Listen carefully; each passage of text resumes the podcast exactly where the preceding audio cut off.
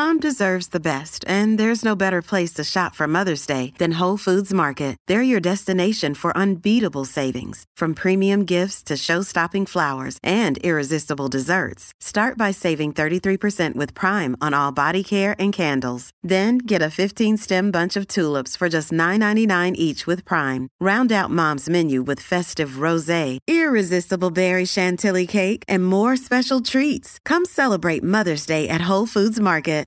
Calling out the problems we know exist is one way to get them fixed.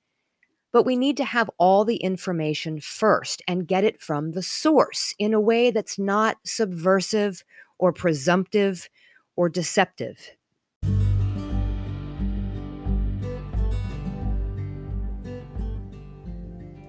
Hey, I'm Karen, and together with my husband, I spent over a decade researching and learning and building our small farm through lots of trial and error, successes, and failures. I went back to school to get my degree in horticulture to help our farm business, and now I want to pass all that knowledge on to you.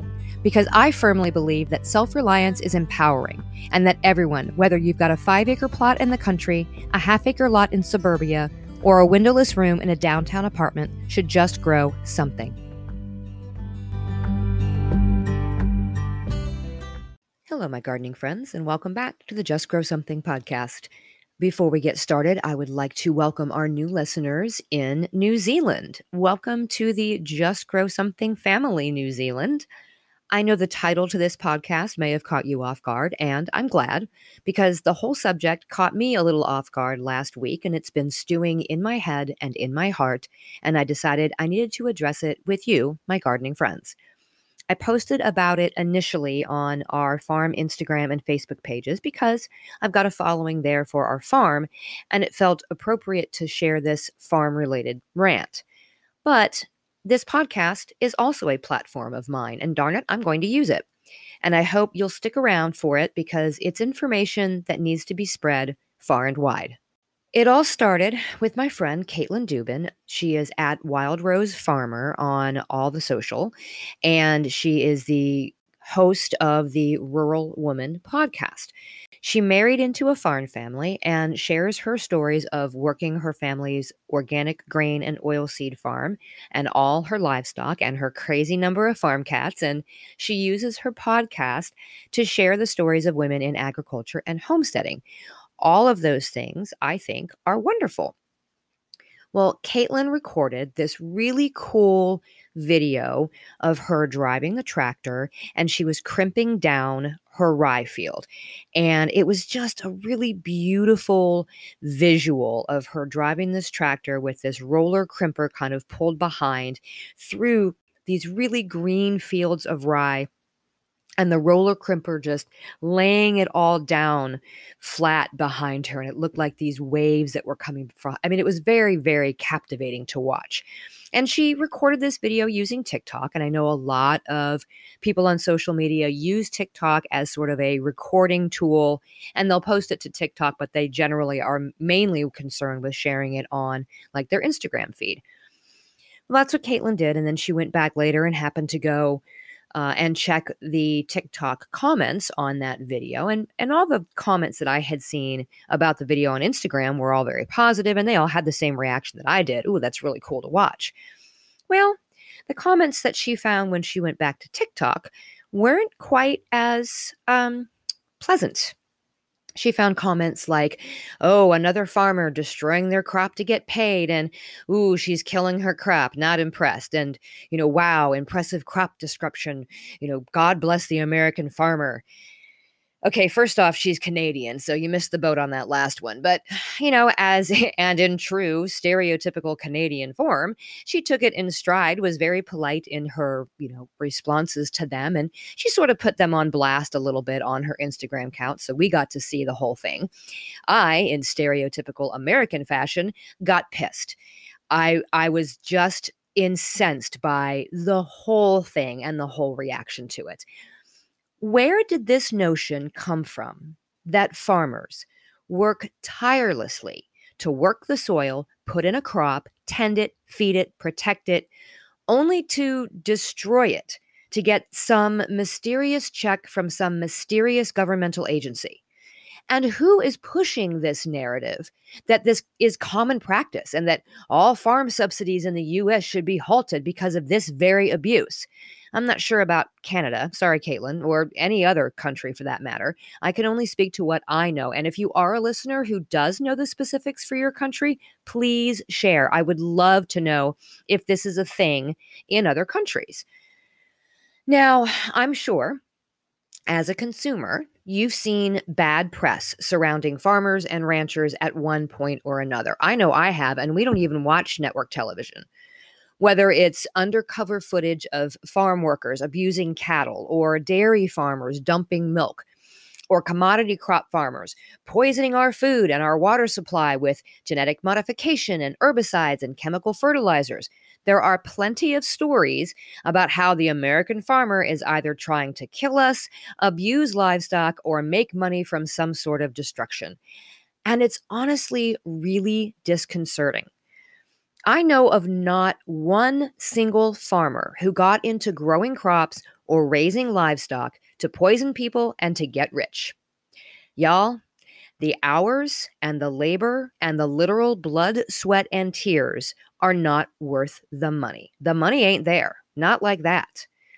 Most farmers I know are mortgaged to the teeth. They have huge operating lines of credit that they max out partway through the year and then hang on desperately counting their pennies to be sure they can pay that credit line off at the end of the season and stay out of the poorhouse. Those giant pieces of equipment, those big barns, those heavy duty trucks, and all of it have a giant price tag. And it's the rare farmer that is paying cash for those. No, you don't get into farming because you're going to get rich. You do it for the love of it. You do it because you feel a need inside to feed people, to have a connection to the land and to the animals. And somewhere along the way, you hope you're making enough to pay the bills and raise your family. And after a week where you've been running tractors and combines round the clock and haven't seen your kids, or in a year when you've missed weddings and funerals and birthdays of friends and family because you're at the mercy of Mother Nature, you hope it was worth it. And this isn't the type of farming that we do, but I know enough people in the industry and I am friends with enough people who have operated their farms like this. And to some of them, it wasn't worth it, and they got out. Now, I know there are bad actors out there. There are those that fall right into that category of those featured in those exposes on things like conditions in a chicken house. And if you trace the roots of those conditions and those bad actors, it's usually, not always, but usually goes back to some corporation placing unrealistic demands on those operations to squeeze another penny per head profit out of it. And that's just one of the many problems of our industrialized food system, but that's a saga for another day. And there also are those that aren't actually farmers. They're just business people trying to hide their wealth in, quote, farming. And if those people are responsible for destroying crops for a tax write off, which, by the way, is illegal, or are responsible for the horrible conditions of a feedlot, then yes, they are a problem. But they are not the average farmer. Living conditions for livestock is a hot button issue for me. I, just like you, get pissed off when I see animals in horrid conditions. Just because they're being used as food in the end does not mean they shouldn't have a quality of life when they're being raised. But I also know that in a lot of these cases, it's not a matter of the farmer or the rancher not caring. Often it's an antiquated way of doing things, and the farmer simply needs to be educated and given some help to update their systems. In other situations, it's a matter of them trying to keep up with a demanding contract that they can't get out of, and they really are doing the best they can. And in some cases, it's absolute desperation the type of desperation that comes when your last dime is on the line and your family is about to be out in the streets. It's real. But nobody asks those questions when they see the situation. They just assume the worst and then spread the disinformation. All farmers do things differently. Caitlin and her husband choose to grow their crops organically. The last remaining dairy farm in our county doesn't concern themselves with organics. They run their dairy herd on grains grown from genetically modified seeds that they grow themselves, and they use the herbicides and synthetic fertilizers that go along with using those seeds. On our farm, we grow our produce without the use of synthetic chemicals and we raise our livestock on pasture, not in pig barns or in chicken batteries. But I know plenty of other market growers who don't subscribe to those same values. And that's what it comes down to. Just because I value something and choose to run my operation accordingly doesn't mean it's the quote right way. Sure, I have plenty of arguments for why my pigs are born and raised on pasture. And someone who runs a 30,000 head sow barn will have just as many arguments for why confinement is the better way. Another friend of mine, Bev Ross, she is at Ross Roost Farm. She's the host of the Joy Farmer podcast and the co host of the hilarious We Drink and We Farm Things podcast, who is also a stellar gardener in her own right, by the way, said something the other day that summed things up perfectly for me. She said, the right way to do things is going to depend on your values and what you are trying to achieve in the end. I mean, think about that for a second. As people and as consumers, we have a tendency to get very vigilant in our beliefs and get very defensive when something seems to go against those beliefs. Sometimes that something is very real and really does go against everything we stand for. And sometimes that something is just perceived or even downright false. Let's go back to Caitlin for a minute. If those viewers of her video who were concerned about what she was doing had bothered to ask one question, said one little word to Caitlin about that video, the situation would have been completely different. That one word is why. If they had asked the expert, the farmer, why she was doing what she was doing, they wouldn't have made an assumption and spread disinformation they would have learned that Caitlin was crimping down a cover crop of rye in order to plant a cash crop directly into it. They would have learned that this helps improve the soil organically while preventing weed pressure. They would have learned that doing it in this way does take more time and more money and more effort, but it's an environmentally responsible way to farm they would have learned it from the farmer doing it, who in this instance is the expert.